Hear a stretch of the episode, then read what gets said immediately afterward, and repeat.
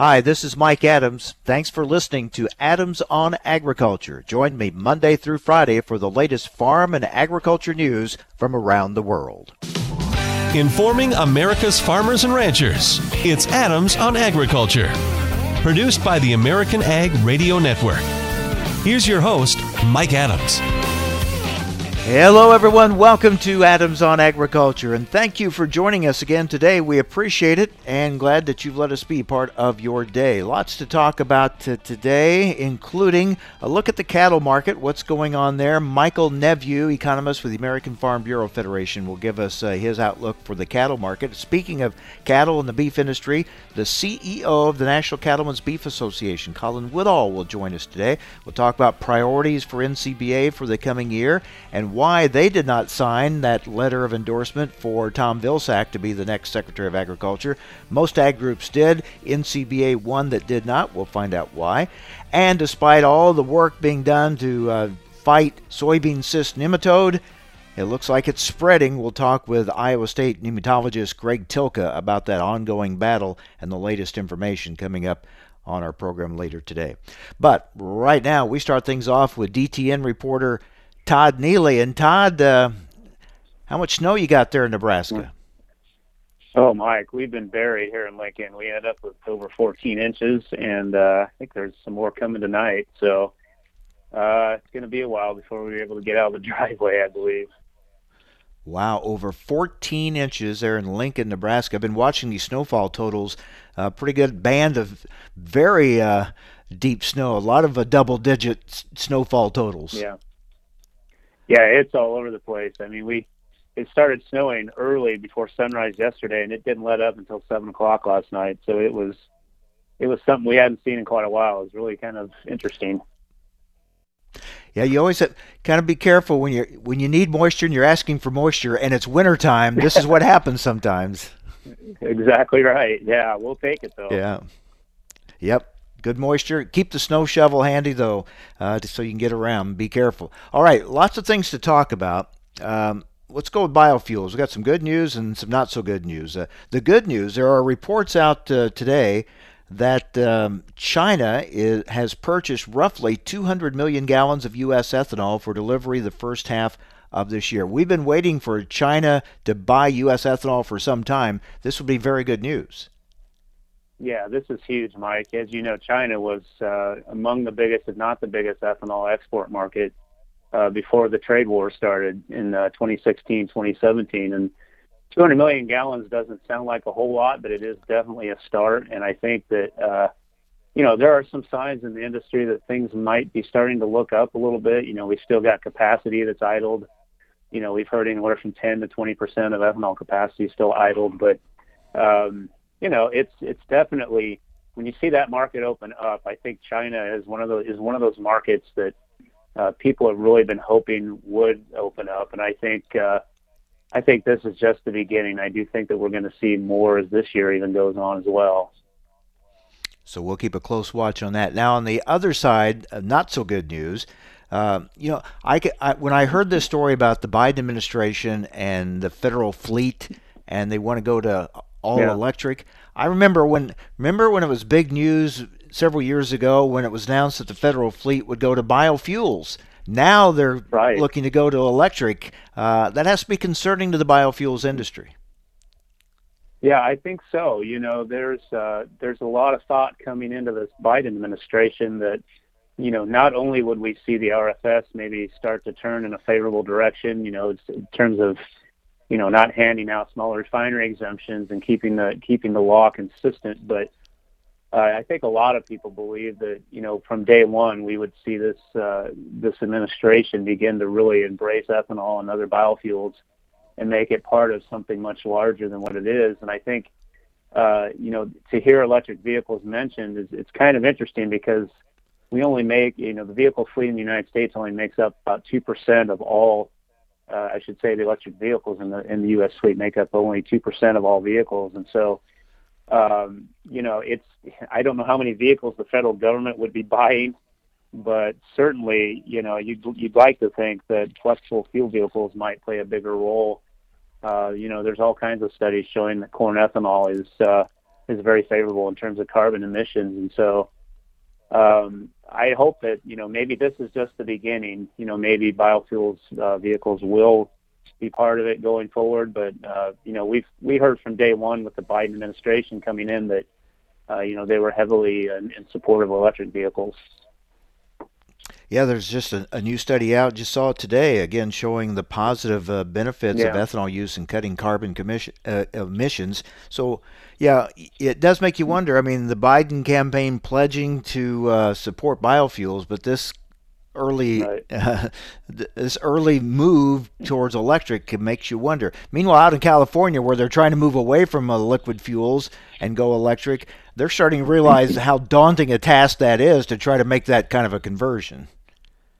Yeah, absolutely. You know, with their low carbon fuel standard out there, they've they've embraced corn ethanol. I mean, they've really had not much of a choice, and as well as biodiesel. You know, that plays a large role uh, in them meeting their demands out in California. And uh, I don't think that's going to change anytime soon. I mean, we're seeing an expansion of E85 out there, and uh, you know, it's not an easy conversion, especially when you consider you know the cost of electric vehicles and the fact that they aren't mass produced at the moment. I think it's um, yeah, it's going to be interesting to see if, if the Biden administration can pull this off. I, I don't know, um, you know, I don't know what the cost will be to the federal government, but I'd have to believe it's going to be quite substantial.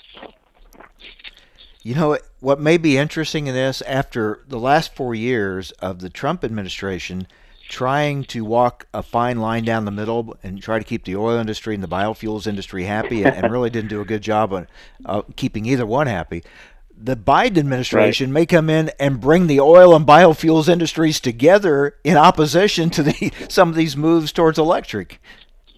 Absolutely, not you know not just that, but I mean we saw the Keystone Pipeline shut down, the construction on that, and so yeah, mm-hmm. there's uh, there's definitely a swing um, that I, I don't know many people expected. In fact, I think a lot of people, you know, when you heard about the XL pipeline, you kind of figured that you know that was something we kind of expected. Uh, but the fact that we're also talking about electric vehicles now, it's it's uh, it should be an eye opener for a lot of people about where we're going. Although I do think the biofuels is going to play a role, but I um, I would suspect that you know it, it's definitely got people talking and people concerned about what this all really means. Yeah, that's really I think the challenge. We've been talking about this for some time. The challenge for the biofuels industry will be able, can they make their case, get it convinced the Biden administration yeah. and, and new members of Congress that if they're going to make this push, that biofuels has a place in this uh, uh, goal towards uh, climate change. Yeah, absolutely. And uh, you know, we've seen we've seen the ethanol industry in particular here in the past six or eight months. Uh, they they've done quite a bit of work on pushing you know pushing the need for ethanol and reducing carbon emissions. And so it's it's really something ethanol and biodiesel have been at you know quite out in front on. I mean, they've been pushing this narrative for for quite a number of mm-hmm. years. But uh, I think you're right. I think we're at a point now where, uh, with the Biden administration, you know, here's the chance to make the case and make it strong. And and will they listen? Will they accept uh, the biofuels industry's message? That's what we'll find out soon. I think. Yeah. Todd, good to talk with you. Thanks a lot. Enjoy the snow. All right. Yeah. You too. Thank you, Mike. Todd Neely, DTN reporter. Up next, a look at the cattle market with American Farm Bureau Federation economist Michael Nepveux. Stay with us. You're listening to AOA. Hi, this is Mike Adams. You're listening to AOA, Adams on Agriculture. Don't go away. More Adams on Agriculture coming right up. Join us every Tuesday for Around the Table, brought to you by CHS, where we take a close look at the benefits of cooperative ownership. Every week, we'll host a new guest and discuss how you can get the most from working with your local cooperative. And we'll learn why farmers and ranchers just like you choose cooperatives to help them persevere and prosper. So be sure to tune in each Tuesday or visit cooperativeownership.com to learn more. Recently on Adams on Agriculture. Joining us now is Floyd Vergara. He is Director of State Governmental Affairs for the National Biodiesel Board. We've had a lot of discussion this week about where biodiesel fits into the uh, push for climate policy and the changes that may be taking place with the new administration and the new Congress uh, going in that uh, direction. Carbon reduction is certainly a big area of emphasis. The state carbon reduction policies are just growing by leaps and bounds. Starting in 2000 2009, you had a basically one state with a comprehensive economy-wide uh, carbon reduction target, and that was California. Five years afterwards, you had the Northeast, and then now you have about half of the country in terms of the state with comprehensive economy-wide carbon reduction goals. Those goals tend to be along the lines of 40% reduction by 2030 and 80% reduction by 2050. For the information important to rural America, join us on Adams on Agriculture. Adams on Agriculture. on Agriculture. Conversations with policymakers, the movers and shakers in the ag industry. The pros and cons of issues important to you, cutting through the spin to get to the heart of the topic and giving you the information you need to know. Every weekday, Mike Adams brings you a guest important to the ag industry. It's quite simply information farmers and ranchers need to know. Adams on Agriculture. Adams on Agriculture. Take a look under your bed. Find stuff under there? What about jobs? No? Now try your basement. There's a pair of overalls that overall you're not so into anymore. A perfectly good laptop that hasn't sat in your lap in months. And even more stuff, but still no jobs? Well, you really have both. See, stuff is defined as household articles considered as a group. Sometimes this stuff is no longer needed. Wait, no longer needed? That can't be right. Because remember those jobs you were looking for? Those are really needed, and they're the stuff inside your stuff. Even inside that winter coat that moved with you to Phoenix. Our job is to unlock those jobs, and it starts when you donate your stuff to your local Goodwill. Here's how we do it. When you donate to Goodwill, we sell your stuff to provide job training for people right here in your community. So just by teaming up with Goodwill, you help create jobs. And isn't that worth parting with the leftover keytar from your 80s cover band? Goodwill. Donate stuff, create jobs. Find your nearest donation center at goodwill.org. A message from Goodwill and the Ad Council. You're listening to AOA Adams on Agriculture. Hi, this is Mike Adams. You can rely on us for the latest farm and ranch news from around the world. Information America's farmers and ranchers need to know. Adams on Agriculture. Now, back to Mike Adams. Well, there's been a lot of attention, of course, on the uh, grain markets lately with the big market rally and some of the ups and downs there. But we want to spend some time focusing now on the cattle market. What is happening there? Joining us is American Farm Bureau Federation economist Michael Nepveux. Michael, thank you for joining us. Uh, what are your thoughts on where we're at with the with the uh, cattle market right now and the latest numbers we've had out in the cattle and feed report? Well, first off, thank you very much for having me on the show. Always enjoy being able to come on. Uh, well, you mentioned cattle on feed. Uh, this report released last Friday uh, came in as a bit of a surprise for a lot of folks. Uh, the biggest surprise in the report was the placement data. Uh, that was up above a year ago. Um, the reason it was a bit of a surprise is it fell outside the range of most pre-report estimates. They were calling for lower placements, uh, and this was actually up about 1%. So placements came in at 1.842 million head. Uh, again, that's about 1% over December 2019. Uh, another anecdote along that line is this is the second largest total for December uh, since the series began tracking data back in 1996. So, why do you think uh, the estimates uh, were wrong. I mean, when you look at the numbers, what's behind them? Uh, what's going on there? You think? Yeah, so there's actually uh, a little bit more in going into the numbers, like you said. Uh, the weight breakdown uh, was interesting. It showed a lot of larger, heavier animals being placed on feed. So um, categories uh, 700 to 1,000 pounds, uh, they were all greater than last December. Uh, we saw heavy cattle had the largest. They were up about 16%. Um, then the next heaviest uh, category, you get that 800 to 900 pound animals. They were the second highest, up 7, 7%. Uh, the lighter weight categories, uh, those under 700 pound numbers, were actually all below a year ago. So, uh, additionally, we saw fed cattle marketings were slightly higher than a year ago, come in about a 1% of the prior year. uh, over the prior year, um, a little bit higher than what analysts were predicting. Um, you know, overall, your your number of cattle on feed came in pretty even with a year ago. Uh, as a result of getting those heavier cattle on uh, cattle on there, uh, we look at um, sorry, cattle on feed more than 120 days uh, is actually up as well. Uh, that's continuing to increase. Now, this was a bigger deal back in the summer. We saw it spike to pretty historic levels, and that was because of the pandemic. We had a huge backlog of cattle in the system, and we, worked our way through over the fall. Uh, but we're also kind of hitting that point of the year where we start seasonally seeing an increase in cattle on feed over 120 days. Uh, so we're looking at uh, higher numbers uh, it's increased is up to 6.2 million head, and that's the largest number since July uh, of last year. Again, back when we had that backlog of animals in the in the system. All right, so more production. What about demand? How's beef demand holding up?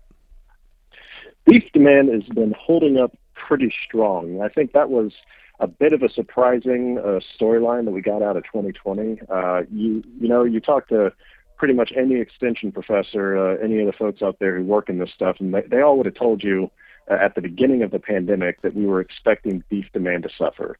Uh, you think about why that's the case. It makes logical sense in most recessions. Uh, that's usually a storyline that we see play out. We, we definitely saw it during the financial crisis. And part of that is beef is technically a luxury good. It, it costs more, it's higher quality, and when people have less money in their pockets, they're going to look for cheaper, more afford not cheaper, uh, more affordable uh, proteins. Like uh, they're going to move more to poultry, even pork to a certain extent. Uh, so, but this this recession was different in that, you know, we saw restaurants shut down, but the but not everybody who was losing their job uh, was really losing that not, that amount of money. We saw a lot of uh, government support go into people's pockets with the stimulus packages as well as increased unemployment benefits. So people, even though they may have been in a realistically not the greatest financial position, uh, because of that artificial push, uh, the injection of capital from the government, they were able to continue spending in things like beef. So uh, beef actually ended up it was kind of almost a fairy tale storyline. And then you also look at export markets were surprisingly strong for beef as well. Uh, we're looking for 2021 to be a similar storyline uh, in terms of uh, beef demand. Uh, it's it's it's shaping up to still be a pretty decent year for beef demand. We're talking with Farm Bureau economist Michael Nepveux, looking at the uh, the cattle market. So we have uh, um, more production, we have good demand. So when we look at the, the factors here impacting markets and beef producers' profitability, we know one of the big factors now is going to be higher feed costs. Yeah, so th- that's a big question for, for beef producers out there. Was this escalating feed costs going to going to dampen placements in the coming months? Like we, like I said, we had the surprise in the December report, uh, but really, if you look back to, to December, feedlots in December uh, for the first half, we're still facing a pretty uh, rosy outlook compared to where feed costs uh, have been in early January. Uh, if you think back to December, cash corn average, I think around four dollars thirty cents per bushel in Omaha.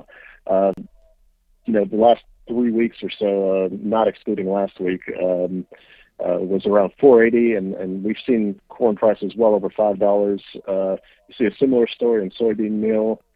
This escalation, it's, it's a continuation in the trend in grain markets we've been seeing since the end of the summer.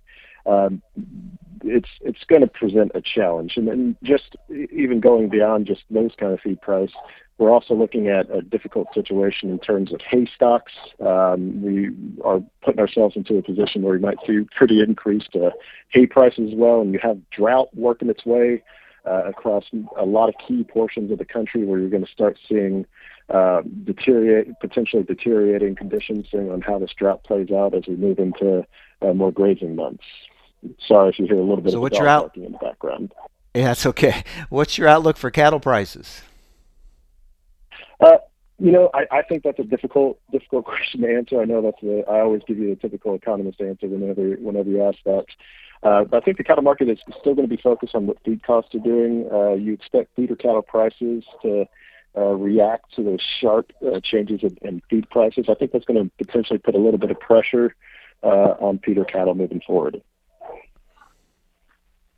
All right, so when we look at the meat case, be a lot of competition in that meat case, right? I mean, beef uh, gonna it's a crowded meat case these days. Yeah, uh, it was a crowded meat case in 2020. I, th- I think that's a continuing storyline that we continue to see. Uh, you know, we talked a little bit about beef demand. Well, we also uh, have been seeing some surprising strength, uh, strength uh, in recent weeks in box beef cutout. Uh, you saw choice values average or about eight, eight over eight dollars uh, higher. Uh, the that was one of the largest week over week gains that we've seen in the loin primal uh, as well. That skyrocketed. It was 18 bucks higher. Um, all the choice beef primals increased. Uh, you saw select box beef values increase as well. Uh, you know that's that's a bit interesting for this time of year. If you if you look at the five year average, uh, normally the cutout is going to weaken around this time of year. But uh, last year, ahead of the pandemic, that decline happened several weeks later than normal. Uh, this year's cutout rally is looking uh, pretty steeper compared to last year. Of course, we've talked a lot about the numbers being up, but uh, you know we've had a mild winter. We now look at uh, more winter weather. You know those patterns becoming more active. Uh, it's always a challenge for livestock producers this time of year. Yeah, I think I think that mild winter is going to be a little bit better. Uh, I haven't seen snow hit the ground where I'm at yet this year, and we're we're already almost at the end of January. Uh, so you know those those conditions are pretty favorable to a lot of folks out there, uh, depending where they are in the country. Um, know, I also mentioned we we, we mentioned maybe more in the short term. You've been looking at uh, uh, higher placements, uh, leading to increased uh, beef production. But when you look at the storyline for all of 2021, uh, we're actually forecasting a moderate decline in production. Um, part of that, it's it's going to be a, a, bit of a challenge, but uh, we'll we'll know a little bit more uh, this coming Friday. We get the January inventory, so the USDA puts out a twice a year inventory report. Uh, so we get that a week after the cattle on feed report came out. So we might have a better better idea on where we are in the cattle cycle and, and what the overall trend and, and herd size in the U.S. is doing. Yep, that may give may give us a little clearer picture. By the way, uh, that snow that's not on you, it's in Nebraska right now, 14 inches right now. So. yeah, we, we barely are going to miss that storm. All right, Michael. Thanks a lot. Interesting times, and um, as you said, uh, the numbers and that cattle and feed report last week uh, caught some folks by surprise. We'll see where we go from here. Thank you very much. Absolutely. Thank you for having me.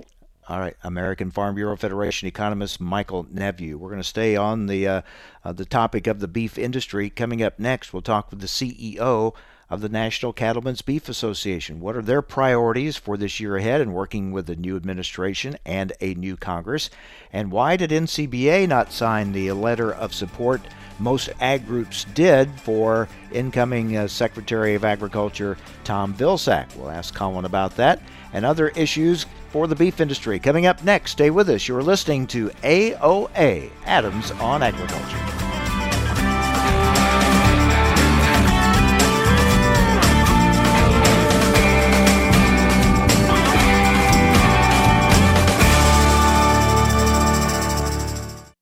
Hi, this is Mike Adams. You're listening to AOA, Adams on Agriculture. Don't go away. More Adams on Agriculture coming right up.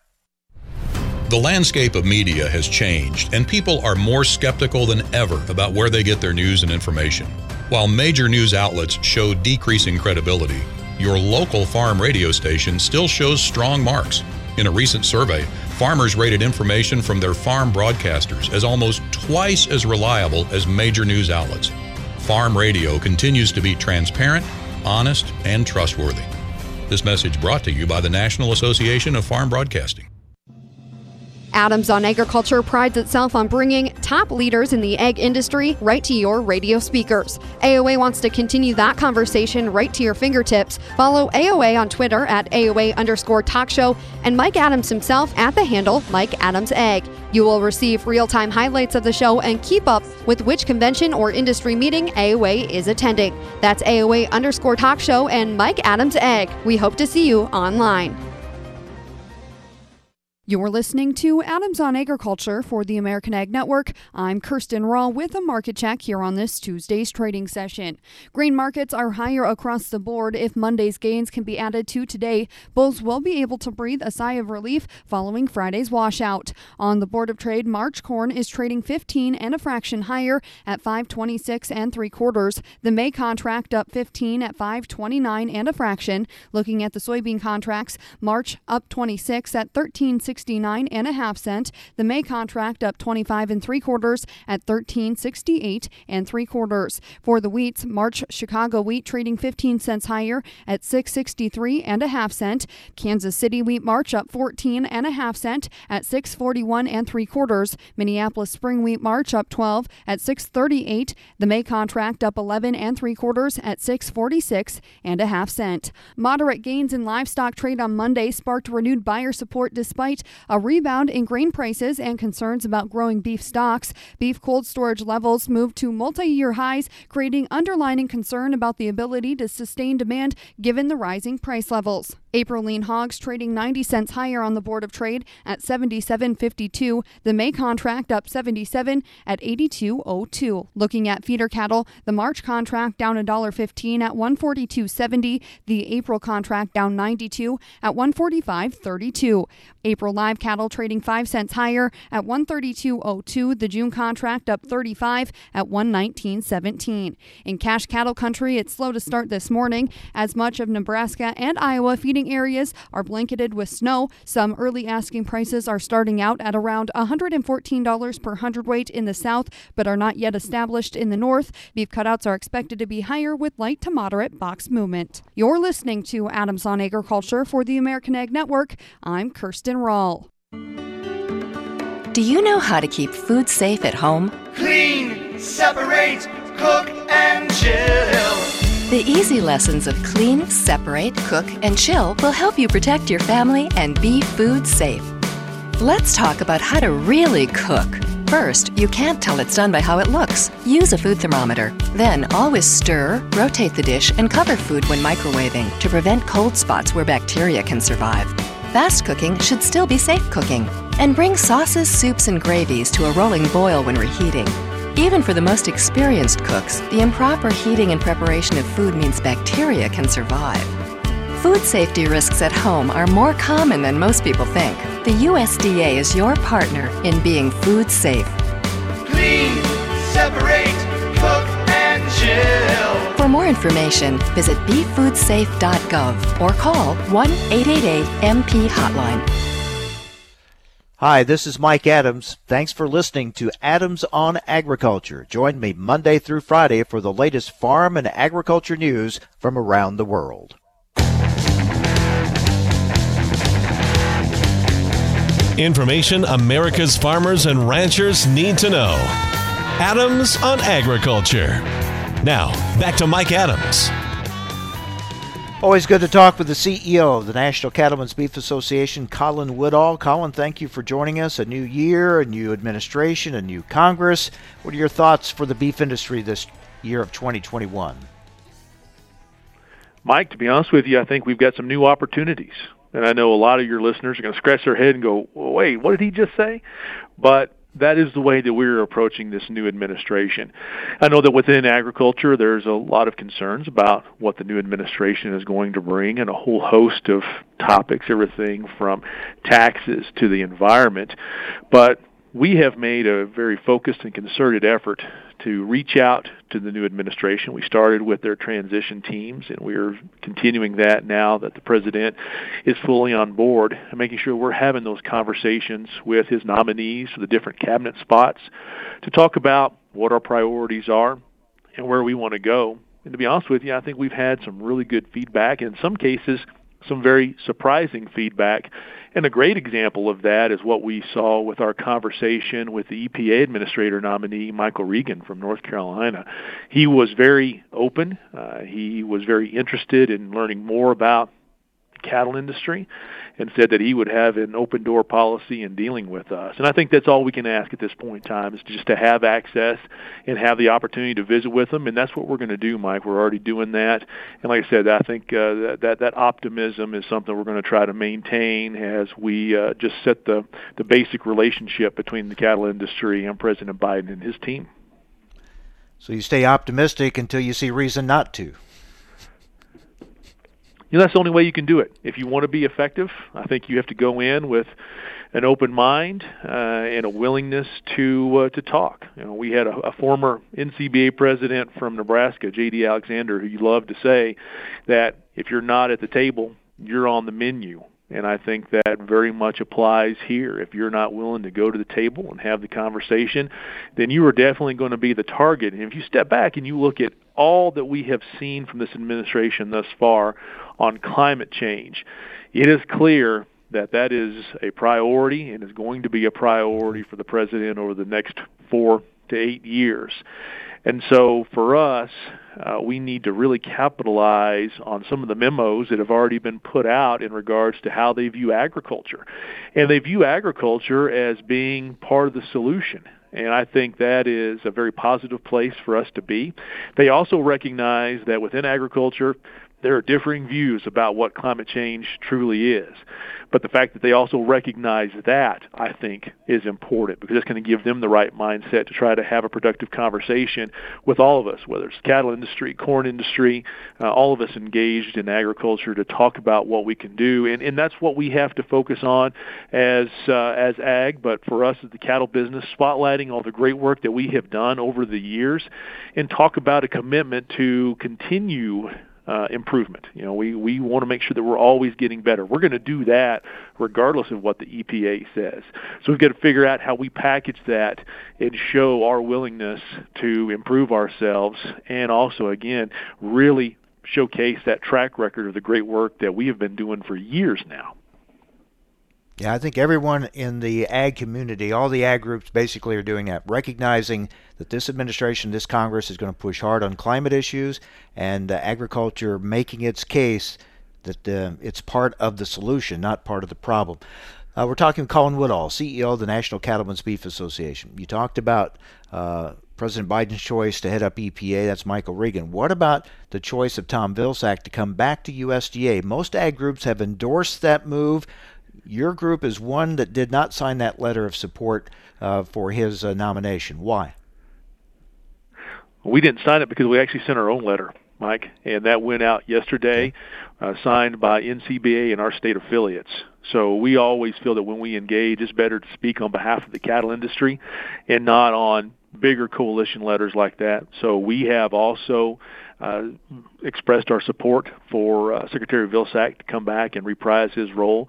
But our letter was focused on uh, being a, a, cattle industry letter. As I said, that was transmitted to uh, to the Senate Ag Committee yesterday, so that way they have that as they prepare for that hearing. Because we we know Secretary Vilsack. We had eight years to get to know him and work with him. Uh, he had eight years to get to know and work with us.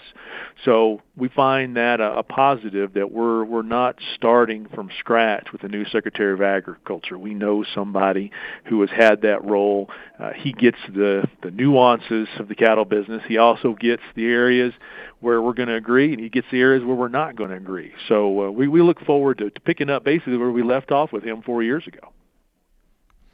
And what were some of the areas that you did not disagree with him in the past?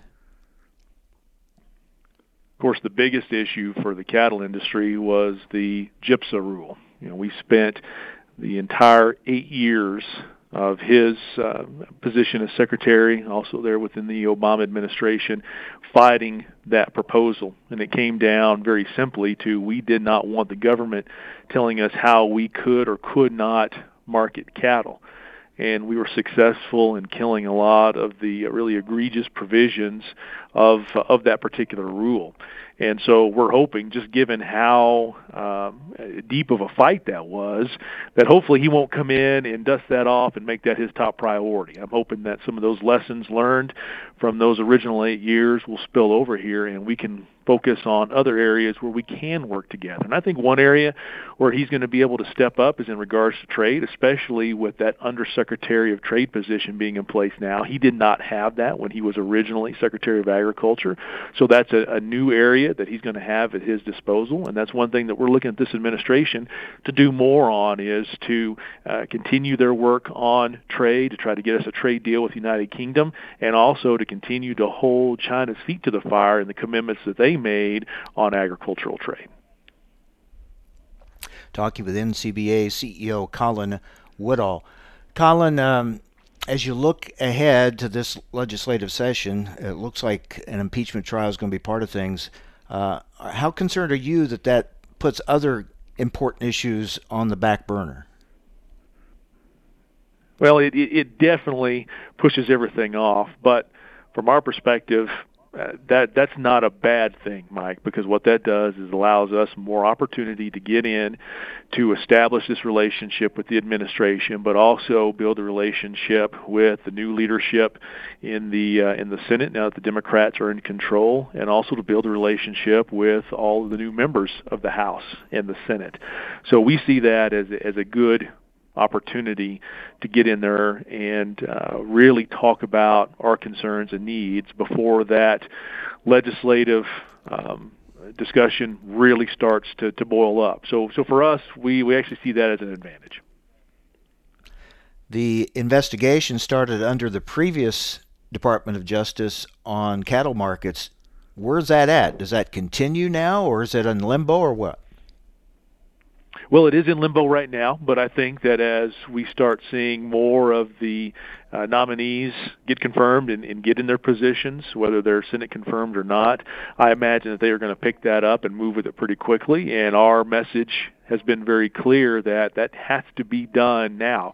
We wanted it done much earlier. And that was one of the things that we had expressed directly to President Trump at the time, and then also to uh, the Secretary of Agriculture and to the uh, Attorney General is we need this information. We, we need the results of this because it's going to impact how we all move forward as a cattle industry. So we've maintained that with the transition team and with President Biden. Let's get this done. Let's get the results out there so that way we have some concrete information to build off of. As you know, there are still voices out there calling for country of origin labeling. There's a push now by the new administration on Buy American. Do you think that's going to become a big issue again? It will. There's no doubt about it. Uh, country of origin labeling just never seems to to go away.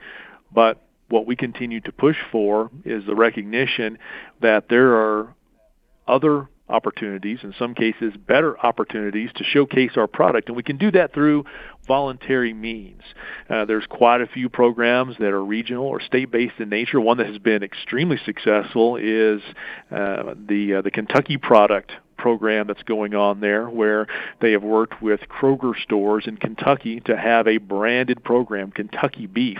We think that is a great model and one that I believe other states are starting to look at.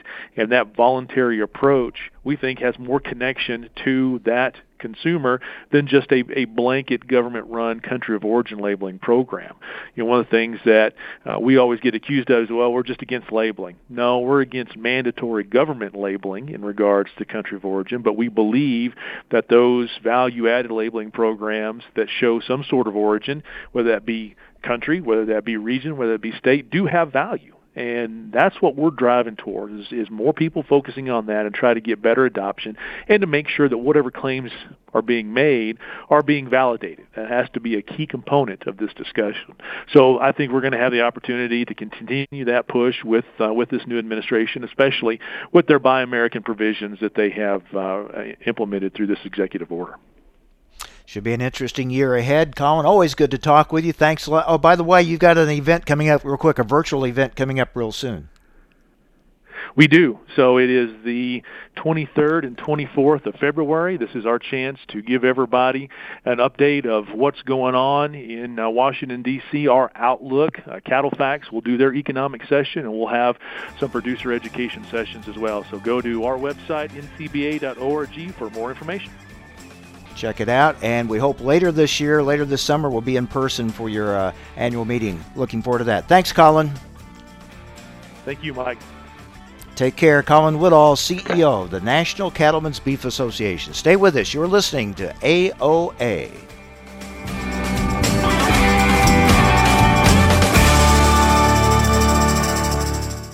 Hi, this is Mike Adams. You're listening to AOA, Adams on Agriculture. Don't go away. More Adams on Agriculture coming right up. Have you written a book and want to get it published? Then call Page Publishing at 800 955 4538 immediately. That's 800 955 4538. Page Publishing is looking for authors of all types of books. And unlike most publishers, Page Publishing will take the time to review each and every book submitted to them and give you their feedback. If they like what they read, they'll get your book into bookstores and for sale online at Amazon, the Apple iTunes Store, Barnes & Noble, and other outlets. They handle everything editing, cover design, copyright protection, printing, publicity publicity and distribution. So if you've written a novel, children's book, cookbook, inspirational work, poetry, or a biography and want to get it published, then you need to call Page Publishing and do it immediately. Call 800 955 4538 now for your free author submission kit. Again, for your free author submission kit, call 800 955 4538. That's 800 955 4538. Your road to fame and fortune could very well start with this simple phone call. Call Page Publishing at 800 955 4538 for your free author submission kit. I can't get my computer to work. Let me help you with that. How'd you do that? I just got techie with Geeks on Site. Our geeks literally come on site. No need to stop what you're doing or block off time. We come to your home, office, or wherever you are. And we don't just fix whatever computer issues you might be having, we explain and teach you along the way so you can feel empowered and then help others at home or in your office. Better yet, don't have time for tech support to come to you? Let us remote into your desktop or laptop, and one of our geeks will instantly walk you through. We offer affordable prices on our remote services and IT support. You and those in your office will never have to wait hours to have your technical questions answered. Get your free computer diagnosis today with your very own geek. Get started now and we'll help you instantly. Call 866 967 3879. 866 967 3879. That's 866 967 3879. Have you checked the box? a celebration of the gifts of organ, eye, and tissue donation. Anyone can check the box and register as a donor, a decision that saves and heals lives. Check the box online, by mail, or at the DMV. Just go to donatelifesd.org to register today and discover inspiring stories of donation from our community. This is Around the Table, where we explore the benefits of cooperative ownership. And today we're talking about how energy companies are balancing propane supply and demand dynamics. We're talking with Tyler Kelly, who leads energy supply analysis at CHS. Tyler, here we are midway into the winter season. What trends are you seeing in propane supply and demand this year? The global pandemic, which has caused you know, some extensive propane supply disruptions back in the summertime. And that was really related to, to the demand destruction of other petroleum products, right? The transport fuels, gasoline, and diesel that forced drilling activity to, to really slow down or cease altogether.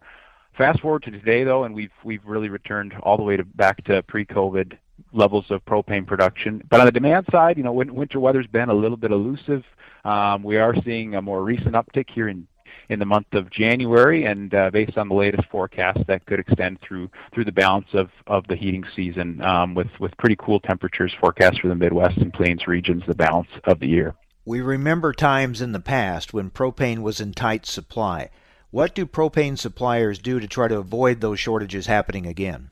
Here at CHS, you know, we, we make it our mission to provide reliable and diverse supply streams that meet the needs of all our customers in all the different regions. So we own and lease millions of barrels of storage across the country, and that's to, to ensure that you know that propane supply that's being generated year round on a ratable basis is stored and ready and waiting for, for when it's needed, ensuring that we you've got an adequate amount of storage on site to cover your needs for the course of the season. Encourage consumers to, to continue to work with your propane retailers to be sure you've got the right amount of storage and the right price management uh, marketing plans to, to cover your needs. That's Tyler Kelly, who leads energy supply analysis at CHS. Thanks for joining us around the table. Learn more about the benefits of co op ownership from CHS at cooperativeownership.com.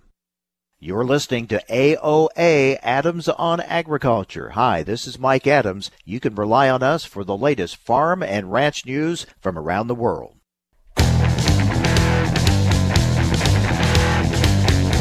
Information America's farmers and ranchers need to know.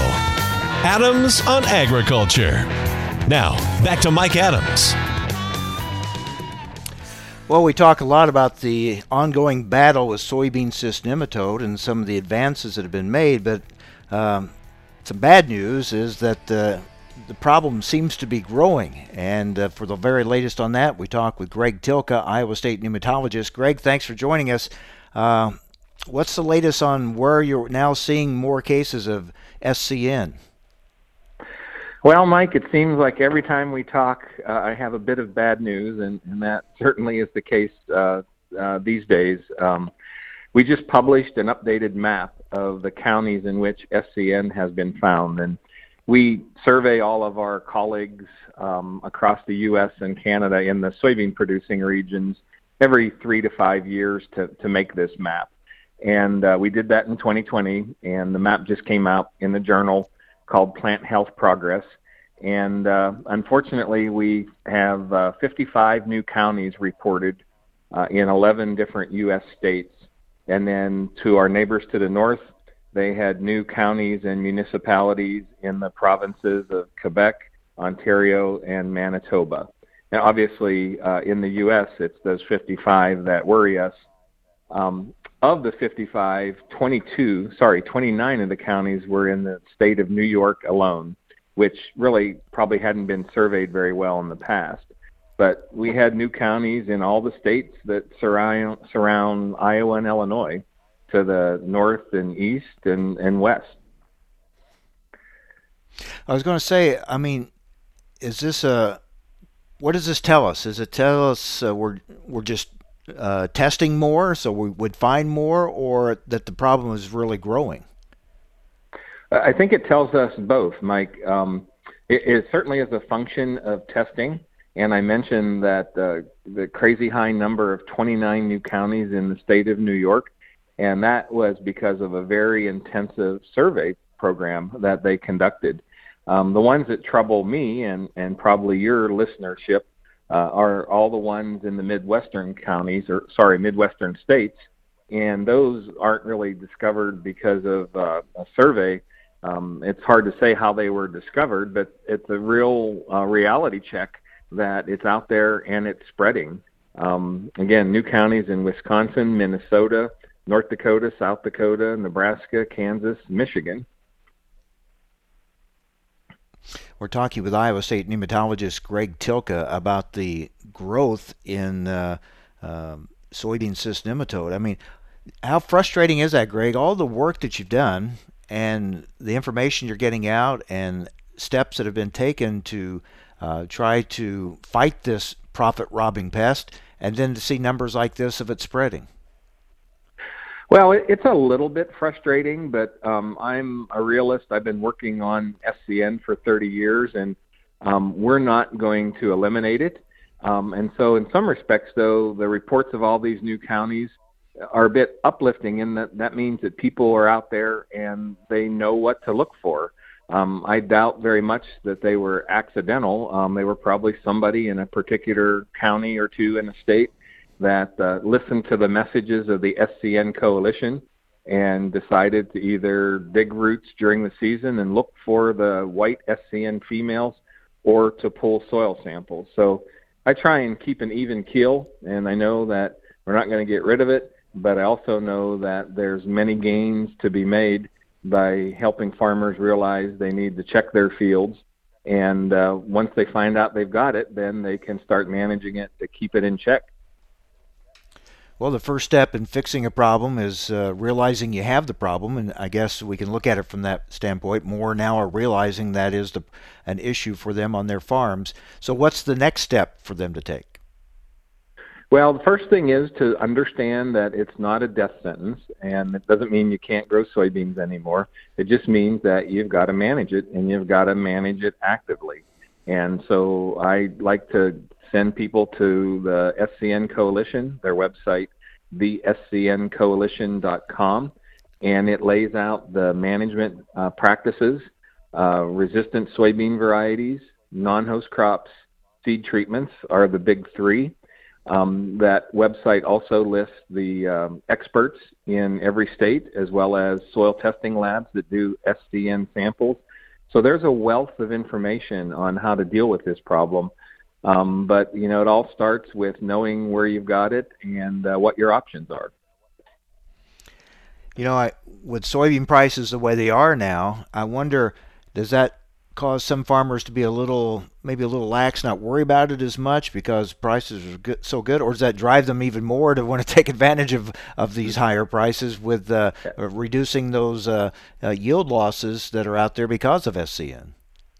Yeah, it, both both situations are at play, Mike. It's interesting you you state that. So I I was raised in a relatively poor family in Pennsylvania, so um, money was limiting. So we tried to do everything in our power to make sure we weren't losing money or um, wasting money. Um, but I certainly also can understand the mindset that uh, now that beans you know, have had such gains in prices, that they're, the farmers are losing many more dollars per acre due to this. So um, I, I hope, um, I assume there's people out there, both mindsets, and both of those mindsets lead you to pulling soil samples to find out if you've got SCN or digging roots during the season and starting to, to manage it. And uh, it, it only gets better uh, after that point.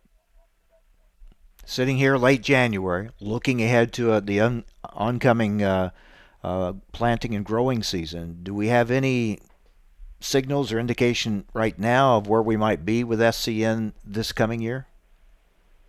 Um, we really don't. Um, if if the the way to grow soybeans was continuous soybeans, I'd be really nervous heading into 2021 because there were so many places in 2020 that had drought conditions and SCN loves drought conditions. It, it reproduces extremely well in dry soils. But um, it's, in my opinion or my experience, relatively rare to meet someone that's growing beans on beans. So the fields that had soybeans in 2020 that might have had really high SCN reproduction um, aren't shouldn't be mostly at play in 2021 for soybeans. But that'll be a message as we end this calendar year, 2021, that I start reminding folks. Mm-hmm. Yep, always a battle, and uh, these latest numbers show us uh, a lot of work still to be done. Greg, as always, thanks for the update. Yep, thank you, Mike. Good talking to you. Greg Tylka, Iowa State nematologist. Well, that wraps it up for today. Thank you for joining us. Stay safe, everyone. Hope you'll be with us again tomorrow, right here on AOA. Hi, this is Mike Adams. Thanks for listening to Adams on Agriculture. Join me Monday through Friday for the latest farm and agriculture news from around the world.